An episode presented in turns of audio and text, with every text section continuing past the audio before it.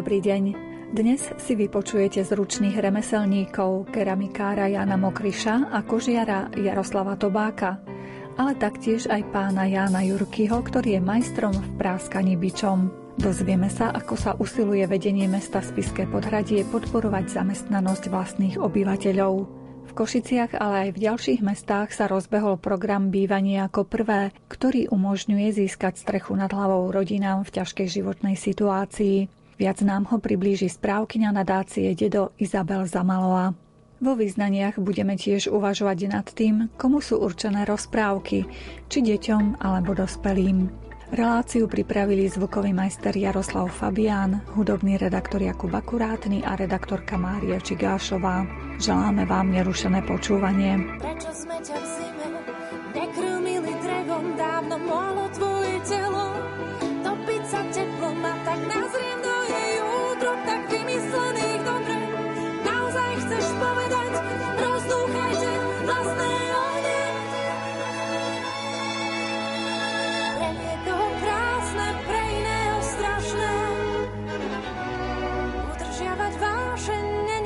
staré.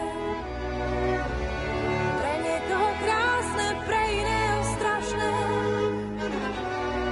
Udržiavať vášeň, nenechať to, nepustiť to staré.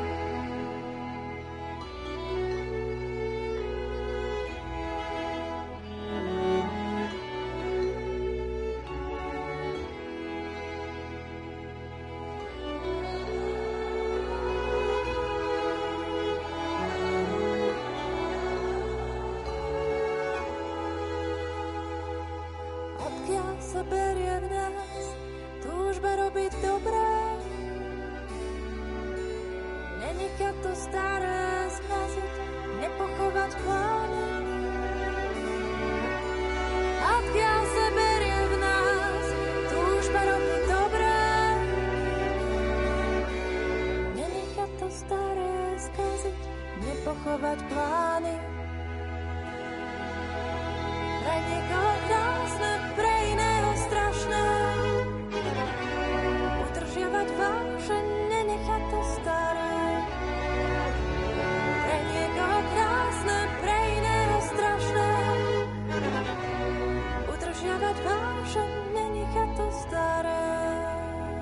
Keramika bola súčasťou domácnosti našich starých rodičov či prarodičov. Je obľúbená aj teraz, hoci už neslúži prevažne na uchovávanie podojeného mlieka či na uskladnenie domáceho masla, ale skôr na zapekanie v rúre či na servírovanie. Hrnčiarstvu sa venuje pán Jan Mokriš. Spolu s kolegom Marekom Horňakom vyrábame keramiku s motívom polovnickým a rastlinným kvietky. Je to ručne točená hlina, alebo teda ručne točené výrobky na hrnčiarskom kruhu s plastickým vzorom, ktoré vlastne vyrába kolega a zdobí ich. A ja som zase vyučený keramik, to znamená, že ja to točím na tom kruhu. Robíme to od nejakého 2007 roku, sme už vlastne spolu chodíme po trhoch a vlastne ponúkame náš tovar takýmto spôsobom ďalej. A o čo majú najväčší záujem ľudia, ktorí sa pristavujú pri vás? Je to rôzne aj od období. Napríklad, keď sú nejaké guľašové party a tak podobne, tak idú nejaké guľašové misky, alebo takto, no potom sú to nejaké šálky, hej, ktorých, jak sa vraví, nikdy nie je dosť na kavičku, na čajíček. Takže to ide také, asi, asi také najväčšie gro toho, čo robíme. No a popri tom ešte nejaké doplnky ďalšie na stôl, ktoré potešia alebo, alebo nejak poslúžia. Pravili ste, že tak tematicky sa venujete viac menej takým poľovníckým motívom. Prečo ste poľovníkmi? Nie, polovníci nie sme, ale akože zrobili sme pár takých vecí, bolo to záujem, tak sme začali robiť to. Začali sme, lebo my sme z Michaloviec, čiže Zemplín, začali sme karičkou, ale tým, že nemáme suroviny úplne na tie pozdišovské veci, ktoré, tak sme si zrobili svoj spôsob plastiky, karičky a to sme vlastne prezentovali, no a časom vlastne sa tá tvorba rozšírila o tú poľovnícku a o ten kvetinový vzor, ktorý robíme teraz a o ktorý je dosť enormný záujem, takže tešíme sa z toho a, a robíme to ďalej. Možno vaša tvorba nadobudne taký rozmer tradície ako Pozdišovská časom. Tak to neviem, no ale tak možno je všetko. Vidím tu aj nejaké nože, to tiež vy vyrábate tie nože alebo tie ďalšie detaily? Nože robím len popri tej keramike ako zaľubu. No a kolega zase robí maľované, gravírované parohy a obrazy maľuje a tak ďalej. Takže to je tak zase popri tej keramike ako taká, taká záľuba. No. Naozaj ma prekvapuje, že nie ste poľovníci. no, že... nie, to, to hej, ale máme blízko k prírode. Či tam inšpiráciu tak, hľadať. Tak, tak. A s poľovníkmi veľmi dobre vychádzame, je to veselá chasa. Aj koža niekedy patrila k materiálom, ktoré sa hojne využívali na dedine. Vzhľadom na trvácnosť nachádza uplatnenie aj v súčasnosti. Výrobkom z kože sa venuje Jaroslav Tobák z Nižnej Myšle. Opasky sa väčšinou vyrábajú z hovedzej kože a my ich aj zdobíme a zdobia sa technikou tepaním, že sa nakreslí napríklad obrázok na kožu a potom sa postupne tak ubíja, aby sa vytvoril ten 3D efekt. A čím to ubíjate? Sú také nástroje na to ako raznice, a s tým sa postupne tak ako ubíja, že by sa vytvoril kvet alebo niečo podobné. A máte nejaké obľúbené motívy, ktoré do toho vybíjate? Väčšinou sú to kvety, ale potom také slovanské vzory, alebo keltské a také rôzne. A tá koža musí byť predtým nejako spracovaná, že by ste dokázali z toho urobiť opasok, taštičku, hocičo?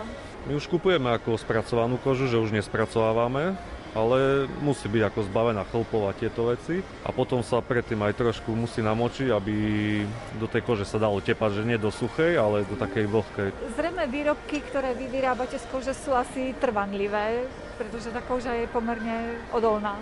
No to máte opasok na 20-30 rokov a nemáte problémy. A čo všetko dokážete z tej kože urobiť? Z kože sa väčšinou my ako robíme opasky, potom sa zvyknú kabelky, brašne, ale rôzne, už aj sme robili aj napríklad e, samurajské brnenie také. Pre koho? Pre jedného, čo sa tomu venuje ako týmto samurajským bojom a tieto veci a chcel brnenie kožené. A vidíme aj nejaké koubojské klobúky dokonca. No, ešte aj kožené klobúky vyrábame, ale to skôr na objednávku sú tieto veci. A tu sú také doplnky z nejakého kovu, to sú pracky? To sú ozdobné pracky na opasky. A z akého kovu to je? Toto sú zinkové zliatiny a povrchové úpravy sú na tom buď starozinok alebo staromosac. A vy to robíte? Vy to vytepávate? Pracky nie, pracky dovážame, ale my väčšinou iba s kožou robíme, takže to je jak doplnok pracka. A o čo majú ľudia najväčší záujem, keď sa tak pristavujú pri vašom stánku? Tak najviac sú tie opasky, no a potom také suveníry, pohárik v koži alebo magnetky, také no menšie drobnosti. Praskoč s ktorým chodieval si po vodu, snáď to pripomína náhodu, no vyplýva to z múdrosti. Teraz si sám, hoci vždy si mával veľa žien, po tej poslednej si osamel, až mráz si chádza do kostí.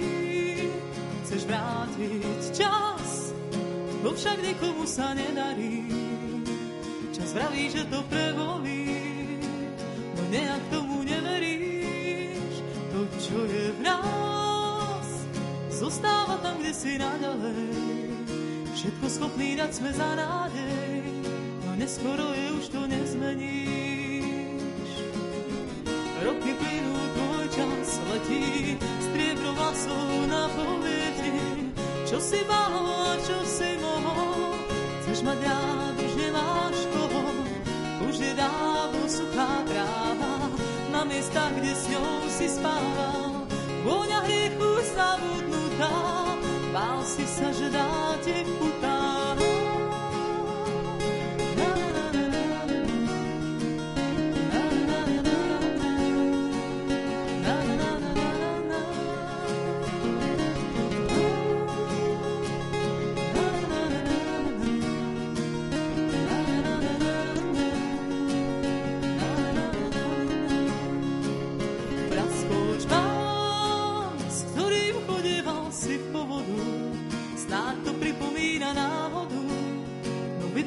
te putá.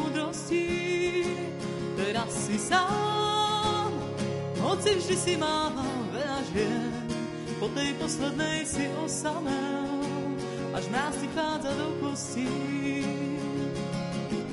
Roky plynú, tvoj čas letí, striebro vlasov na povieti, čo si mal, čo si mohol, chceš mať rád, už nemáš koho, už je dávno suchá tráva, na miestach, kde s ňou si spával. Vôňa hriechu zabudnutá, bál si sa, že ráte chutá.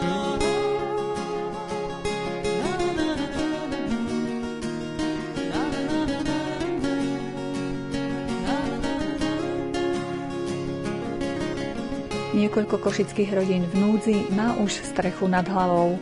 Bývanie získali vďaka projektu nadácie Dedo v bytoch, ktoré má nadácia vo svojom vlastníctve alebo prenajaté. Rodinám, ktoré získali byty, sa venuje tým odborníkov, ktorí im poskytujú celé spektrum pomoci od sociálneho poradenstva po získanie vzdelania a pracovných zručností. Ďalšie informácie má pre nás správkyňa nadácie Dedo, pani Izabel Zamalová. Nadácia Dedo sa teraz venuje projektu Housing First. Máme v prenajme byty od mesta Košice, je to 10 bytov, kde sme nájomcovia a my sme ich ďalej dali do podnájmu ľuďom z ohrozených skupín, z marginalizovaných skupín, ktorí nemali doposiaľ možnosť si zaobstarať bývanie. A aké sú ich prvé ohlasy? Zrejme sú šťastní, že majú svoj vlastný domov? Zatiaľ sú ohlasy vynikajúce, všetci sa tešia, že konečne majú vlastné bývanie, ale nie je to len o tom, že sme im poskytli možnosť bývať, ale je to aj o tom, že ich sprevádza multidisciplinárny tým, teda majú pomoc a podporu od psychológa, sociálnych pracovníkov, právnika. Takže pomáhame im prakticky so všetkým, čo potrebujú. Zrejme tých rodín, ktoré by potrebovali pomoc, je viacero. Rozmýšľate do budúcna, že budete ešte sa obzerať po ďalších priestoroch? Nadácia Dedo v spolupráci s mestom Košice vykonávala v máji takú aktivitu, volalo sa to registračný týždeň, kde dobrovoľníci chodili po útulkoch, po krízových centrách, ale aj po osadách a zisťovali, koľko ľudí je bez domova v súčasnosti, koľko maloletých detí. A na základe toho sa tieto rodinky, ktoré mali záujem, sa zapojiť do našho projektu, zúčastnili žrebovania a nadácia D do spolupráci s mestom Košice vyžrebovala ľudí. V súčasnosti teda máme zabývaných 10 bytov, ktoré máme v najmä od bytového podniku mesta Košice, jeden bytik máme od súkromného vlastníka a 4 byty máme v našej nehnuteľnosti, ktorú vlastní nadácia. Zrejme ten záujem o bývanie je veľký. Plánujete do budúcna nejako rozšíriť tie možnosti ubytovania pre rodiny? Áno, záujem je veľký. Stále sa nám ozývajú ľudia aj zvonku, ktorí majú problémy zohnať bývanie, či už žijú v útulkoch, alebo aj v rôznych osadách v nejakej chatovej oblasti. Obracajú sa na nás v súčasnosti, ale nezisková organizácia Všetci pre rodinu, ktorú nadácia Dedo založila, získala projekt Housing First a vďaka tomuto projektu bude môcť poskytnúť bývanie 18 rodinám. A budú to rodiny, ktoré vyberieme z našej databázy, ktorú sme získali z akcie Registračný týždeň, ktorá prebiehala v maji 2021, kde dobrovoľníci mapovali takisto rodiny bez domova, bez prístrešia, či už v útulkoch, krízových centrách, ale aj v osadách. Musia tieto rodiny, ktorým poskytnete ubytovanie, splniť nejaké podmienky? Samozrejme. Musia sa v prvom rade chcieť začleniť do našho programu, pretože to nie je len o bývaní, ale je to aj o sprevádzaní rodinku počas doby, na ktorú má uzavretú nájomnú zmluvu. Sprevádza multidisciplinárny tím, ktorý je zložený z psychológa, sociálnych pracovníkov a právnika. A takisto dbáme aj na to, aby tieto naše rodinky a obyvateľia tých nových bytov boli dobrými susedmi, lebo to je tiež vlastne jeden zo základných princípov Housing First, aby sa začlenili do toho prostredia, v ktorom bývajú. Akou výškou finančnou sa spolu podieľajú na nákladoch e, spojených s bývaním? V týchto bytoch, ktoré má momentálne nadácia, tak tam si platia tie rodinky všetko sami, čiže aj ten nájom, ktorý máme stanovený od mesta a tie energie, ale v rámci projektu, ktorý získala e, organizácia Všetci pre rodinu, tak tam sa bude môcť dať príspevok a to je podľa metrov štvorcových, je tam nejaký strop, do akej výšky mi teda VPR bude môcť poskytnúť príspevok na nájomné. A ako dlho môžu byť v týchto bytoch tieto rodiny? Zatiaľ sa budú zavierať tie nájomné zmluvy na rok, potom sa ďalej uvidí, že ako sa osvedčil tento systém a ako to pôjde aj s rodinkami a či teda aj tí vlastníci tých bytov budú chcieť ďalej pokračovať. Bez pomoci ďalších ľudí zrejme by ste sa darmo snažili ten svoj projekt posúvať ďalej. Ako reagujú ľudia, ktorých požiadate o pomoc alebo organizácie, ktorí vedia o tom, že sa usilujete nájsť bývanie ľuďom, ktorí sa ocitli v núdzi? Začal som sa ja stretla iba s veľmi pozitívnymi reakciami, keď sa dozvedia o projekte, ktorý robí robíme, ako sa pomáha rodinám, ktoré doposiaľ nemali svoje vlastné bývanie, tak či už to je napríklad zbierka nejakého šatstva, oblečenia, alebo sa zozbierajú peniažky a sa nakúpi pre detičky už z rodín, ktoré máme zabývané nejaké šatstvo, alebo napríklad posledná aktivita Galéria Východoslovenska nás oslovila s ponukou vyhotovenia kópií obrazov, ktoré si tieto rodinky vyberú a Východoslovenská galéria ich zaramuje a odovzdá do bytov, ktoré máme. Mohli by treba naši poslucháči vám nejakým spôsobom pomôcť? Samozrejme určite uvítame každý dar, každú pomoc. Všetky informácie nájdu na našej webovej stránke www.nadaciadedo.sk kde je aj možnosť prispieť a takisto môžu prispieť aj cez portál Darujme.sk prípade, že by mali napríklad veci po svojich deťoch, také niečo nemôžu urobiť, že zaklopať na vaše dvere a priniesť ich? Vždy je lepšie vopred, aspoň mailom alebo telefonicky. Na stránke máme zverejnené mailové adresy, telefónne čísla, kde sa môžu dotazovať na veci ohľadne nejakej pomoci alebo podpory. Plno bytov, každý iná vôňa. I hneď zistí, keď nie si doma. Zrazu sa len chytáš za nos, máš v ňom ten patričný nános, mm, keď si mimo domova. Plno bytov v každom iný ľudia. Nebuď smutný, keď sa ti neprihovoria Ústa im asi zmrzli ľadom tým ľuďom, čo oplývajú chladom. Mm, opakom tepla domova. Ale keď budeš veľký, tak postavíš si dom. V záhrade bazén a v strede exotický strom. Len nech nezateká strom, cez nepriestrelný plot nedočano pazúri životný neistot. Plno bytov v každom iný kravá. Ty len hádaš, kto sa prvý hádal. Nátury podozrivé, hádajúc sa v lete v zime, rušia nočný pokoj domova. Ale keď budeš veľký, tak postavíš si dom. V záhrade bazén a v strede exotický strom.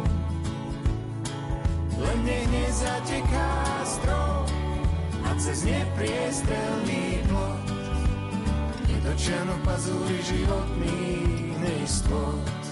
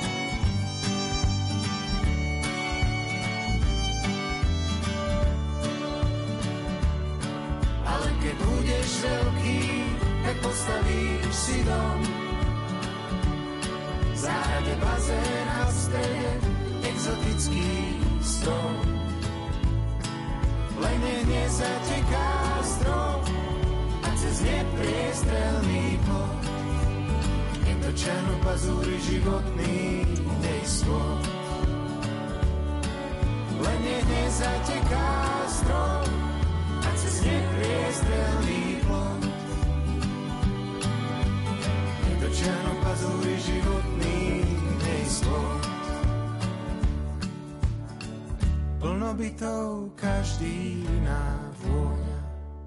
V 17. storočí bolo v Spiskom podhradí viac než 200 remeselnických dielní, ktoré zamestnávali väčšinu obyvateľov vtedy dvojtisícového mesta. Súčasne bolo kryžovatkou obchodných ciest, čo umožňovalo vznik aj ďalších s tým spojených profesí. V súčasnosti má mesto dvojnásobne viac obyvateľov a cez svoje organizácie zamestnáva približne 250 ľudí. Podporuje však aj živnostníkov a podnikateľov v cestovnom ruchu, aby čo najviac obyvateľov Spiského podhradia našlo živobytie doma. Viac nám povie primátor mesta Michal Kapusta. Ja keď si čítam históriu o meste a kroniku v nejakom 17. storočí, teraz nebudem presne datovať roky, ale tu bolo 240 remeselných dielní. To znamená aj tie mešťanské domy a remeselné domy, ktoré sú na námestí aj blízko námestia, tak vlastne boli také malými fabrikami. Bolo tu kopec cechov, modrotlač, garbiarstvo, mesiarstvo, kamenárstvo, kamien priemysel z kovu vyrábali veci, takže bolo tu kopec šikovných ľudí a po trade vlastne aj križovatkov obchodných ciest, kde tu bolo mnoho národov a kultúr.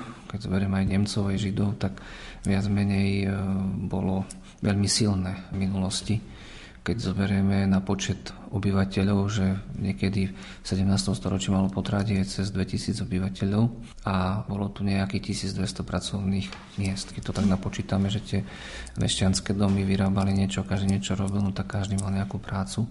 A keď to napočítam teraz, máme 4000 obyvateľov, že či je tu 1200 pracovných miest, tak si myslím, že nie. Že vtedy boli viac silnejší. Keď nepočítam, lebo najväčším zamestnávateľom sme mesto, keď zoberiem škôlky, školy a všetko, tak s mestským úradom, tak keby som dal dokopy, tak cez nás ide možno 250 výplat mesačne mm-hmm. cez školy, škôlky a úrad.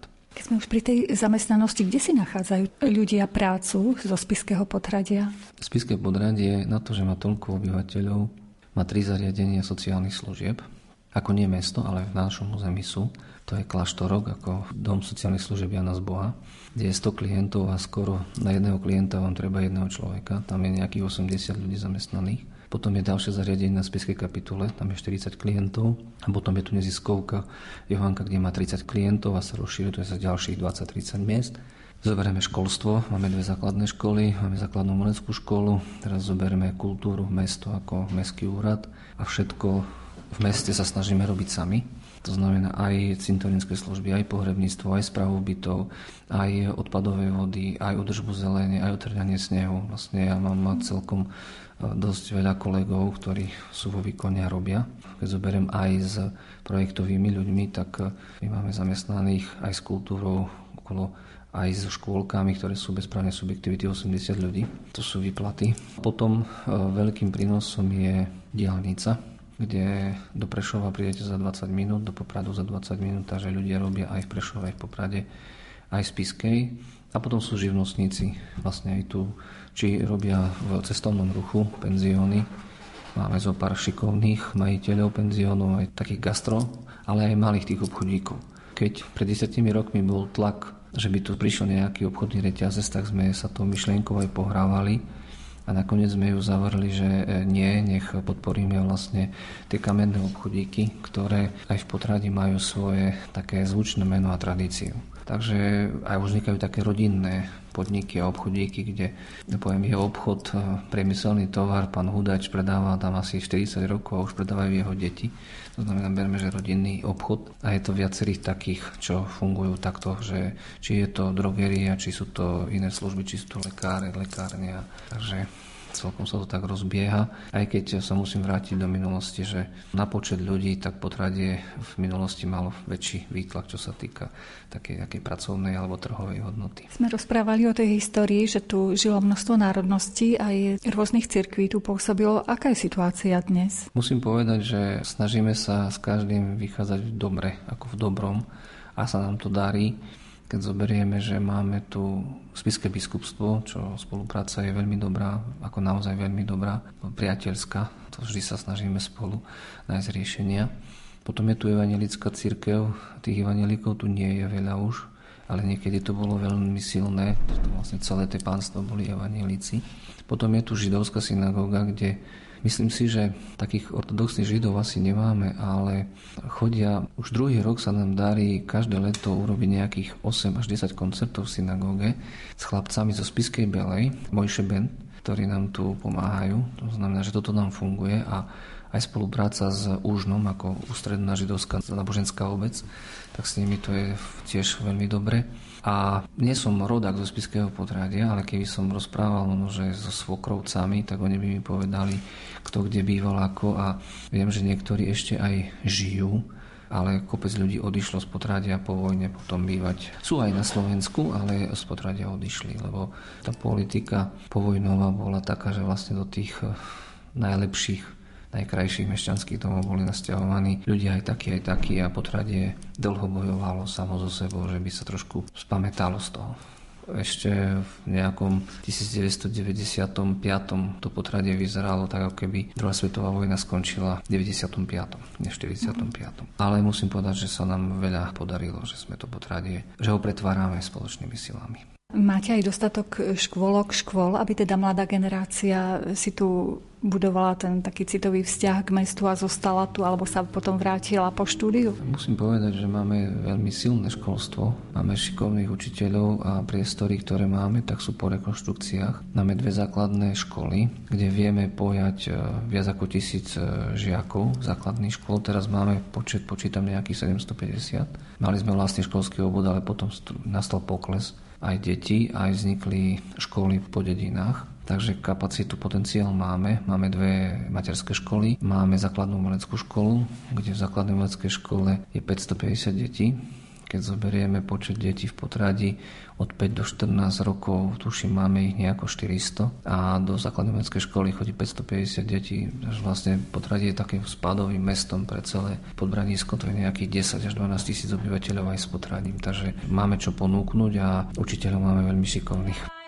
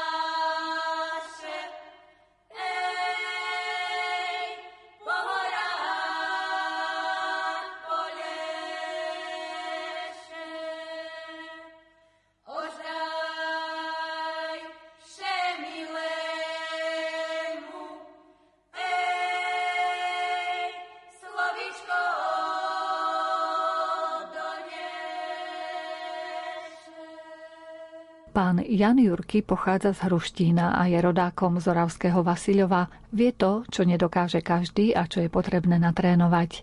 Vie totiž to práskať bičom a už 10 rokov sa zúčastňuje na súťažiach, ktoré sú zamerané práve na túto zručnosť. My sme majstrovstvo pána Jurkyho obdivovali v lete počas bačovských dní v obci Malatina. Podarilo sa mi konečne vyhrať. Troška bola slabšia konkurencia, ale nevadí, ale podarilo sa mi vyhrať, akože to ma teší. No. Nie, že len vyhrať, som rád, že som sa tu stretol. Na týchto bačovských som tu kamarátov zo Zliptova, z Oravy a takto postretali sme sa, porozprávali sme a také veci. A v čom je ten kumšt, aby dobre bič plieskal? No, kumš, kumš je to, to, že ako my sme mali chlapci, boli takí 10 roční, sa kravy pásli prvé však po dedinách a tam sme sa to učili pukať. Tam sme sa, vezali sme si na chodzaké prúty, šňúrky a takéto veci a naučili sme sa tam. No. To títo mladí neviem, nemajú sa to kde naučiť, však teraz už kravy málo, tieto veci sa už nerobia, ale tak tú tradíciu si našich rodičov a prarodičov si si držíme tú tradíciu. Tu sa stretávame, tu si zapúkáme všetci a pospomíname si na staré časy, ako za mladí, keď sme boli. No. A ten bič ako musí vyzerať, aby dobre plieskal? No tak bič je, sú, dá sa povedať, skoro stejne, len nakoniec tá puka, to sa volá puka pukačka, však prvé sme to robili z kravských chvostov, tieto však z chvosta, tu, tu, teraz je to už liko, ale je dobre to, dobre to puká na to, dobre to ide. No. Keď som vás počúvala s tým pukaním, tak to malo skoro až melódiu. No, no, ja to tak robím, že aj som tu, ako keby človek hral na húsľu. Púka si pekne, púka doľava, doprava, to je taký zážitok. Že si človek pospomína, ako vravím, na tie chlapčenské časy a takéto veci. Keď ste bol mladý, tak treba ste aj chodili pásť nejaké zvieratá? Ja som chodil, ja som mal to šťastie, že moja mama, už je pod zemou, niekde zemľahka, pásla obecné kravy. A my ako chlapci, však nedeľa, ona musela však doma, doma išla do kostola a my sme museli ísť pázaniu, tak tam sme sa naučili. Tam sme sa to naučili, tieto pukania a tým bičom obrábať a takéto veci. Mali ste čas, tak ste trénovali. Však kravy sa pás, kravičky sa pásli, my sme po potokoch, skúšali sme chozaké pišavky, sme vyrazávali palice chozaké, skúšali sme bičom púkať a tak. A človek to ostalo pri nás. No. Tak je to. No. A niekto kráča vo vašich šľapajách? Treba z syn, vnúk e, vedia púkať? Tak zatiaľ moje deti ani nie, dcera trošku, ale manželka púka so mňou. Chodíme spolu, hej, aj bola aj na súťaži, bola jediná žena, ale fajne jej to ide a vnúčku na to nahováram, ale chytá sa, no chytá sa. Aby to nezaniklo, viete, to umenie. Je to práve, aby to nezaniklo, tak to chcem, aby to bolo však u nás v tom rode. Však ja som z rodu, dá sa povedať, Bačovského, však môj dedo bol Bača, strik bol Bača, oco bol Bača, ja som bol na Salaši, tak človek je to také, no. Je to také rodinné púto, že to sa nadviazuje jedno za druhým. No. To patrí k tomu vlastne, hej, k, chovu oviec. A ešte niečo chováte aj v dnešnej tak dobe? Ja chovám, ja bíčka si na dedine, však ja som z Ruštína, na bíčka si vychovám fajne, čo si predáme, čo si pre sebe necháme a takú kozičku som si a ovečka. A tak len tak ľahko. Už nie tak ako prvé, však prvé sme mali páru koní, však od gazdoví boli, ale teraz je to už také inšie. No, ale človek sem tej ostať, aby som vždy dačo to je radosť, keď máte v záhrade bíčka, alebo sa pasie kozy, ovečka, alebo čo tak, tak, tak snažíme sa trošku tý, držať tú tradíciu našich rodičov a pravičov. Niekedy ani kosiť nemusíte, keď taká kozička sa poprechádza po záhrade. Veď práve to, práve to, že nič nečujem iba v záhrade, vedľa záhrade kosačky a chodzaké tieto a, a ja mám toho, som mal toho bíčka pekne vypásol a takéto veci. No. Tak je to dobré, to je, že tieto ovečky hlavne, že to vypasú všetko. To sú hravie, že to sú tie kosačky, tie ovečky. No. Eko kosačky a potom máte aj užitok vlastne. Jasné, tak, tak. A tieto súťaže, o ktorých rozprávame, tie pukacie, švih vlastne tým bičom, tie sa kde organizujú? Sa organizujú tu, hlavne tu Malatine, to sú, dá sa povedať, ako celoslovenské. A ako som hovoril, sa tu stretávame chlapi z Oravy, z Liptova a čo ja viem ešte, to, aj Poliaci tu boli kedysi a tak, tak to je také celoslovenské, dá sa povedať. No. Hlavne z Liptova a z Oravy tu chodíme. Tento rok asi neprišli, zrejme. Tak bolo menšia trošku, ale bola, bola konkurencia dobrá. Máme tam, mám takého Ferka Liptáka, Liptovský sliačo, ten vyhral 6 razy za sebou a mu ďakujem, že mi to prenechal. Som sa smiel, že mu ďakujem, že mi už konečne nehal výhru, bo raz som bol tretí. Ale tak je starší, má to v ruke, ale dobre, no, spokojný som. Keby sme mali video, tak naši poslucháči by videli, aký máte nádherný odev. To sa tu nosil? Tieto odevy, tieto kroje sa snažíme každý zo svojej obce. Ja mám ako z Vasilova, som rodal Vasilova, tak toto bol Vasilovský kroj aj tieto všetko, tieto pruhy, tak snažíme sa, aby bol ten kroj z tej obce, odkiaľ človek vyšiel, dá sa povedať. Akože dá sa povedať, že uliahol sa, hej, že aby tá tradícia ostala. Čiže už podľa krojov sa poznáte, jasne, kto je z jasne, akej obce. Liptom, Liptom má inší kroj, Orava má inšie trošku a tie dediny majú, každý malo iný vzor, iný vzor na nohovicách alebo na týchto brunclíkov a takéto veci. A ešte budú nejaké také podujatia tu na strednom Slovensku, na Orave, kde si zapráskate byčom? Býva vo Zuberci, tie fokolné slávosti, tam chodíme, tam tiež pukáme, ale to sú tak není súťažne, to len tak, taká expedícia, akože predstavenia takéto veci. Ale toto je hlavná táto, tieto Malatina Dedobačovské dní. Takže možno našich poslucháčov až o rok pozvať vlastne. Jasne, o rok sa tu stretneme a budem rád, či nám pije najvyššie. A hlavne tí mladí, aby sa zapojili. Bo videli sme tu taký mladý, taký 7-ročný, už ten byč naťahal a to ma teší, že sa chytajú títo mladí na tejto veci. Páslo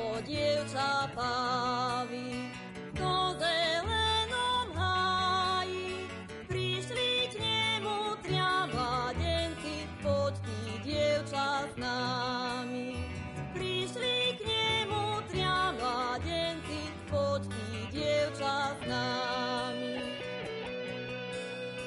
Prišla by ja s vami, keby nie ty pavy. Pusti pavy do inami a ty pôjdeš s nami.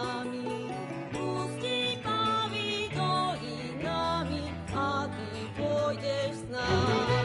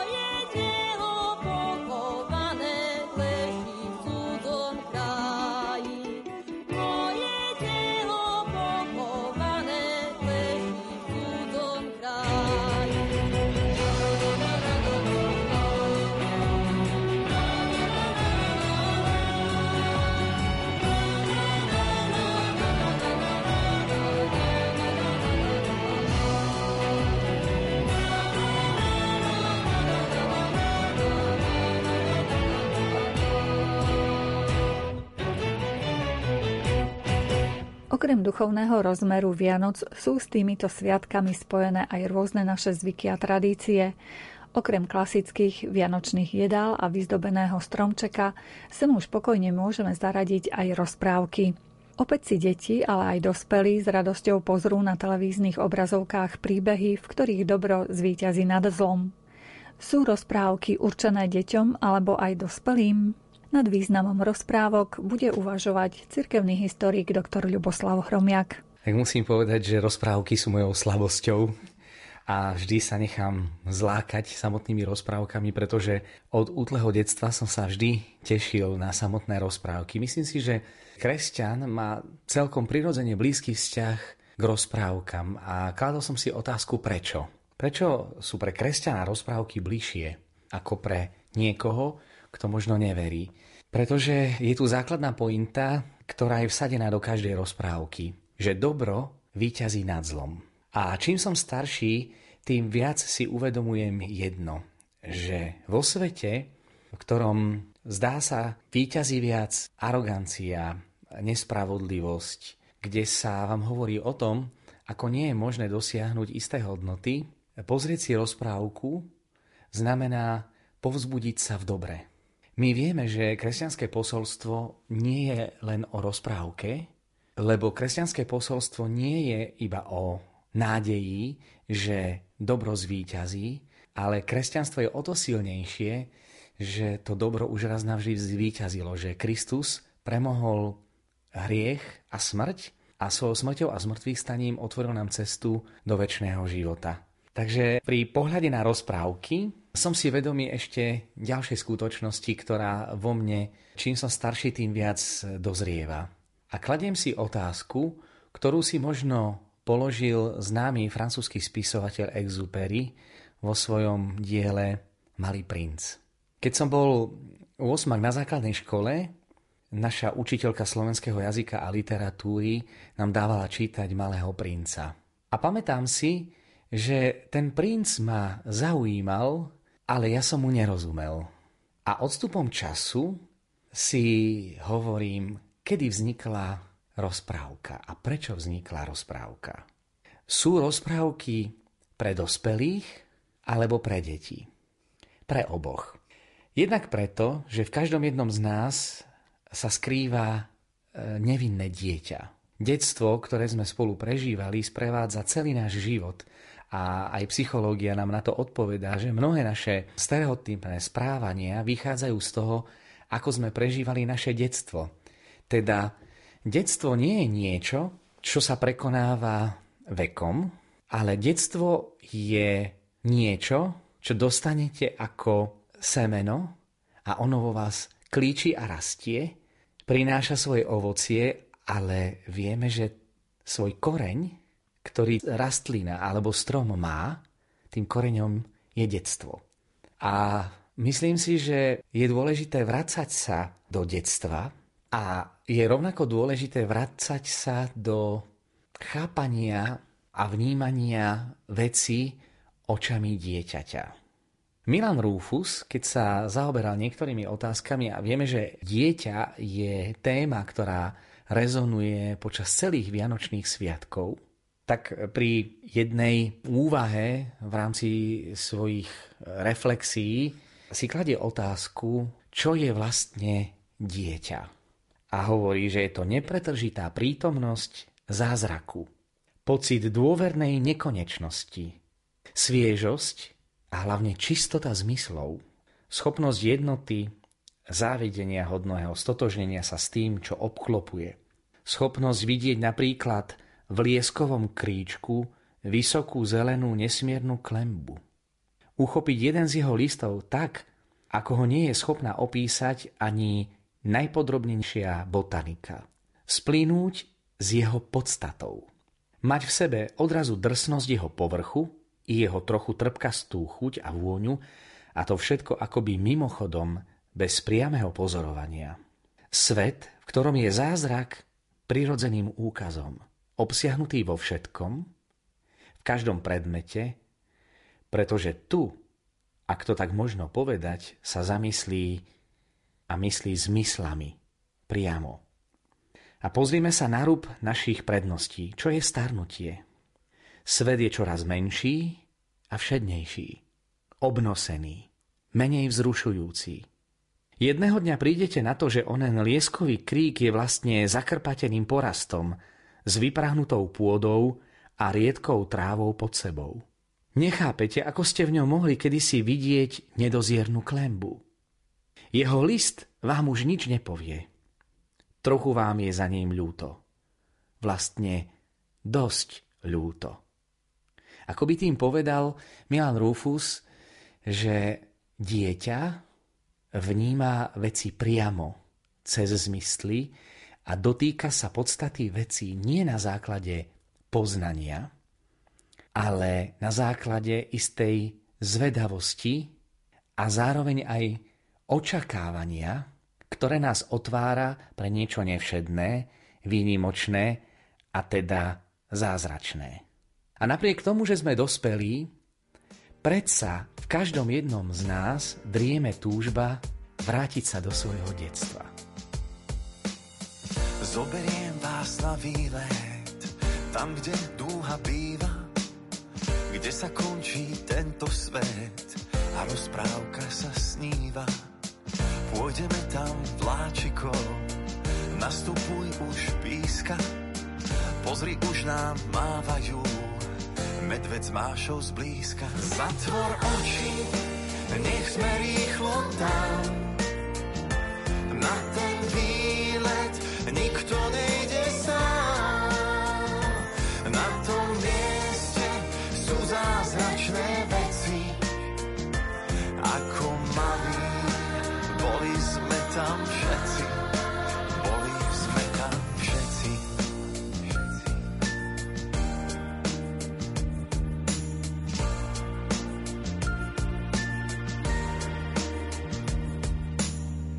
Vitajte v krajine, kde sa zlo na dobro mení.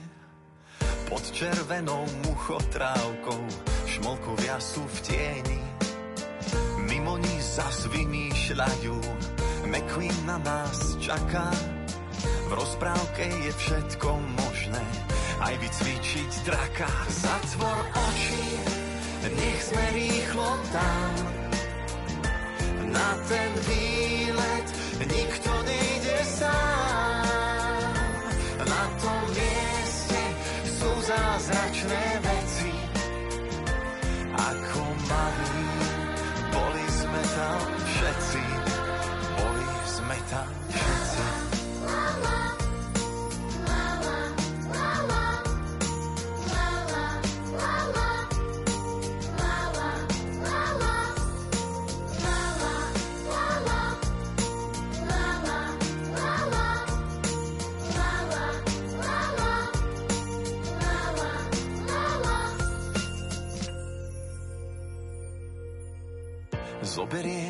Na výlet, roztopíme ľady.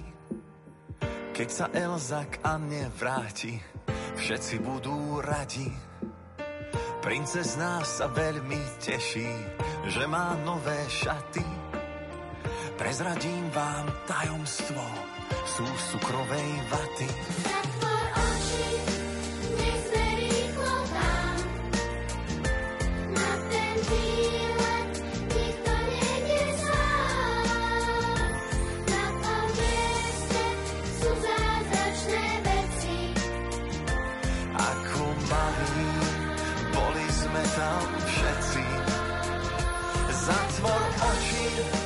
Nech sme rýchlo tam. Na ten výlet nikto nejde sám. Na tom mieste sú zázračné veci. Ako malí, boli sme tam všetci. Boli sme tam všetci. La, la, la, la, la,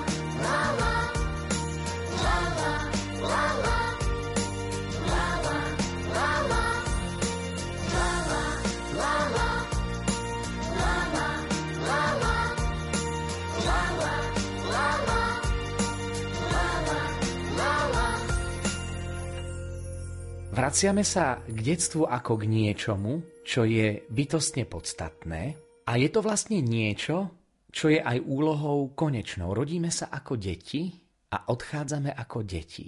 Aj človek v staršom veku pri slabnúcich silách neraz sa uspokojí iba s tým najpodstatnejším, pretože nič už navyše nie je schopný zvládnuť ani uniesť. Možno preťažený životom, životnými skúškami, kde si človek z batoha vyberá už to, čo ho zaťažuje, aby vládal kráčať vpred. Možno preto pán Ježiš povedal, ak nebudete ako deti, nevojdete do nebeského kráľovstva. A zároveň v podstate je to úloha pre každého jedného človeka osvojiť si nie myslenie dieťaťa, ale vnímania dieťaťa, ktoré je schopné niečo očakávať. Nemali by sme sa oberať o svet fantázie a práve rozprávky sú priestorom, v ktorom sa človek učí vracať sa do svojho detstva. Je to akoby skúška správnosti, či ešte človek verí v zázrak vo svojom živote, alebo je natoľko informovaný, že ho už nič neprekvapí. A tak rozprávky potrebuje dieťa, ktoré sa teší z toho vo svojom naivnom svete, že svet je dobrý. Ale aj kresťan, o to viac kresťan, uprostred mnohých skúseností, kde zažíva nedôveru, zradu, potrebuje veriť, že predsa napriek zrade, sklamaniu je tu svet dobrý, lebo Boh ho stvoril ako dobrý. Niekedy potrebujeme byť viac naivní ako rozumní. Pretože rozumnosť sa niekedy stáva prekážkou na to, aby sme boli schopní robiť odvážnejšie rozhodnutia. A najväčšie rozhodnutia človek robí práve v detstve. Jeden protestantský teológ, Robert Fulgham, napísal známe dielo Všetko, čo potrebujem vedieť, som sa naučil v materskej škôlke. Pretože tam človek robí závratné zmeny. Keď dieťa, ktoré nevedelo chodiť, zrazu chodí. To vníma rodič pri svojom dieťati. Keď dieťa, ktoré nehovorilo, zrazu hovorí. To už ďalej len rozvíjame, ale tá závažnejšia zmena sa uskutočnila akoby v detstve. A čím sme starší, tým ťažšie robíme rozhodnutia v živote, pretože sme síce skúsení, ale možno prestávame žasnúť. A tak keď dieťa, o ktorom hovorí Milan Rufus, vie nad lieskovým kríčkom vidieť zaklenutú klembu, kto žije lepšiu kvalitu života? Ten, kto má poznanie, že je to krík, ktorý je zarastený, že pozerám na list, ktorý ma nenatchne ničím, ale to dieťa je stále otvorené, je stále schopné vnímať. A teraz hovorí, že čo je dôležité, to dieťa sa učí stotožniť s vecami, ktoré ho obklopujú. Hmatom, fantáziou, tým všetkým. On sa dotýka podstaty nielen rozumom, ale aj viacerými schopnosťami, ktoré pri rozumnom človeku postupne zakrpatejú. Preto sa potrebujeme vraciať do detstva, preto potrebujeme počuť rozprávky a ešte poviem možno tú myšlienku, že, ktorú povedal Milan Rufus, že čoraz menej ste schopní dostať sa zo seba, keď ste dospelí obrovský dostredivý pohyb vás vtláča do seba, každého osobitne. Viete toho o jednotlivostiach čoraz viac, ale nerobí vás to šťastnými. Čoraz viac viete o skladbe a čoraz menej ste schopní spievať. Pochopte teda, že pred svetom dieťaťa sú vaše prednosti súčasne vašim nezmeniteľným nedostatkom a jeho slabosti sú zároveň jeho výsadou, krehkou a ľahko napadnutelnou. Tu na konci detstva sa obyčajne začína to, čo potom človeku ako si sústavne nevychádza. Tu niekde sa stratí súvislosť a pokračuje sa naslepo jednostranným hromadením. Tu sa čosi neorganicky preruší a potom ostáva v človeku nedotvorené. Ako prázdno po niečom, zaplnené náhodným haraburdím, zmenšené na chladnú pudovú podstatu a pár povier, ktoré sa tvária osvietene. Nie náhodou sa najcitlivejší z dospelých v čudnom nepokoji ustavične vracajú k tomuto miestu svojho života. V snahe zachytiť aspoň pár zvukov zo stratenej hudby, aspoň pierko zo stratených krídel, nie kvôli sentimentálnej nostalgii, ale preto, aby lepšie rozumeli sami sebe a tomu, čo žijú. A ešte k tým rozprávkam poviem jedno. Ako historik vždy som obdivoval a obdivujem grécké báje a povesti, ktoré sú písané tiež rozprávkovým štýlom. Ale opäť sa vráťme k prvej otázke. Pre koho sú rozprávky? Možno by sme hovorili prednostne pre deti, pretože dospelí na rozprávky nemajú čas. Potrebujú riešiť mnohé veci, ale Možno niekto bude namietať, ale ja som presvedčený, že rozprávky sú pre dospelých. A deti, ktoré radi rozprávky počúvajú, sú pre dospelého človeka cestou, ako uchopiť život vo svojej podstate a ako sa poučiť z múdrosti predchádzajúcich generácií. Poď s nami do maličkej rozprávky, kde voda sype sa a vietor čiapku nosí. Netreba sa báť veľkej premávky. Na ceste do rozprávky možno kráčať bosí.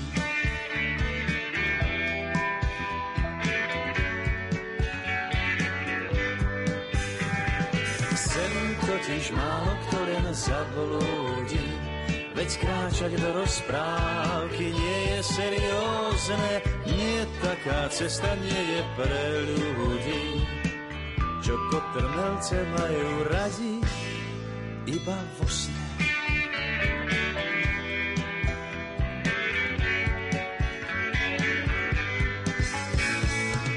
Tá rozprávková krajina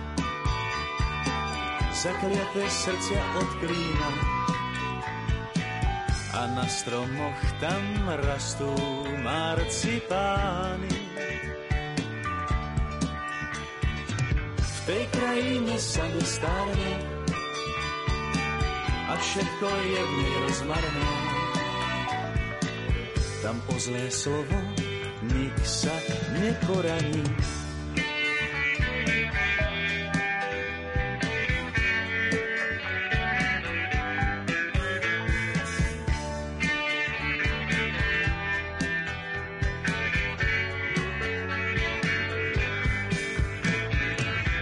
neporaní. do maličkej rozprávky, kde voda sype sa a vietor čiapku nosí.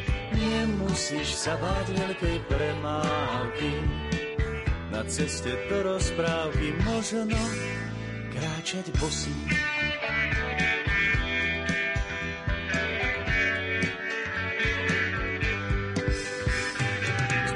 Totiž do rozprávky zablúdi, ten v očiach bude mať vždy modrú abecedu. Poď táto cesta je len pre ľudí, čo sa ruky sa radi s rozprávkami vedú.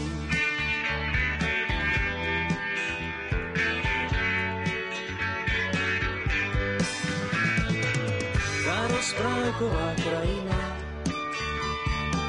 zakliaté srdcia odkrýva stromoch tam rastú marcipány. Plynú záverečné minúty nášho dnešného rozhlasového stretnutia so zaujímavými ľuďmi. Reláciu pripravili zvukový majster Jaroslav Fabian, hudobný redaktor Jakub Akurátny a redaktorka Mária Čigášová. Ďakujeme vám za pozornosť a želáme vám pekný deň. Vždy, keď sa voda sype, a tvrdé skaly lejú. V očiach sa mi zrazu oči všetkých detí smejú. Vidím za svet, na ktorom je všetko pohromade. To veľké divadlo, kde všetci sedia v prvom rade kde čisté je čisté a sveté opäť sveté, kde láska patrí srdcu a srdce pláva v mede. Kde aniel stráži v noci sny na celej zemi a kto padá dolu býva zachránený. A kto padá dolu býva zachránený.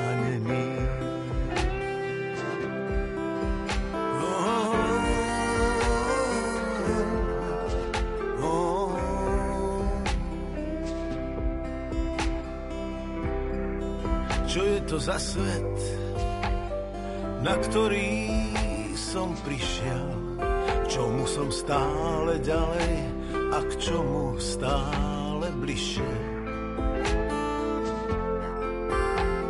Z novín sa na mňa, na mňa Albert Einstein smeje, ako by vravel, čo bolo, nebolo, čo je, to nie je. To za svet, čo sa strašne zmenil? Býval som zhovorčivý, no teraz bývam nemý. Dávno je všetko inde, už neviem, čomu verím a srdce bez aniela váľa sa v tele ako v kontajneri. Srdce bez aniela váľa sa v tele ako v kontajneri.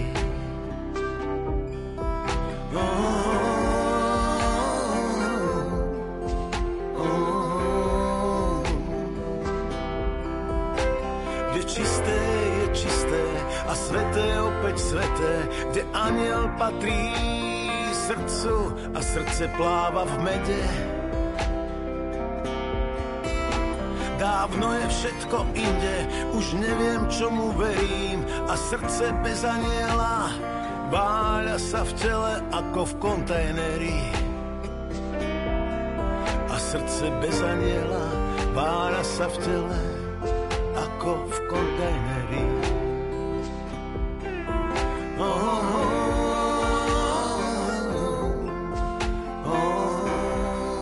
Rádio Lumen. Vaše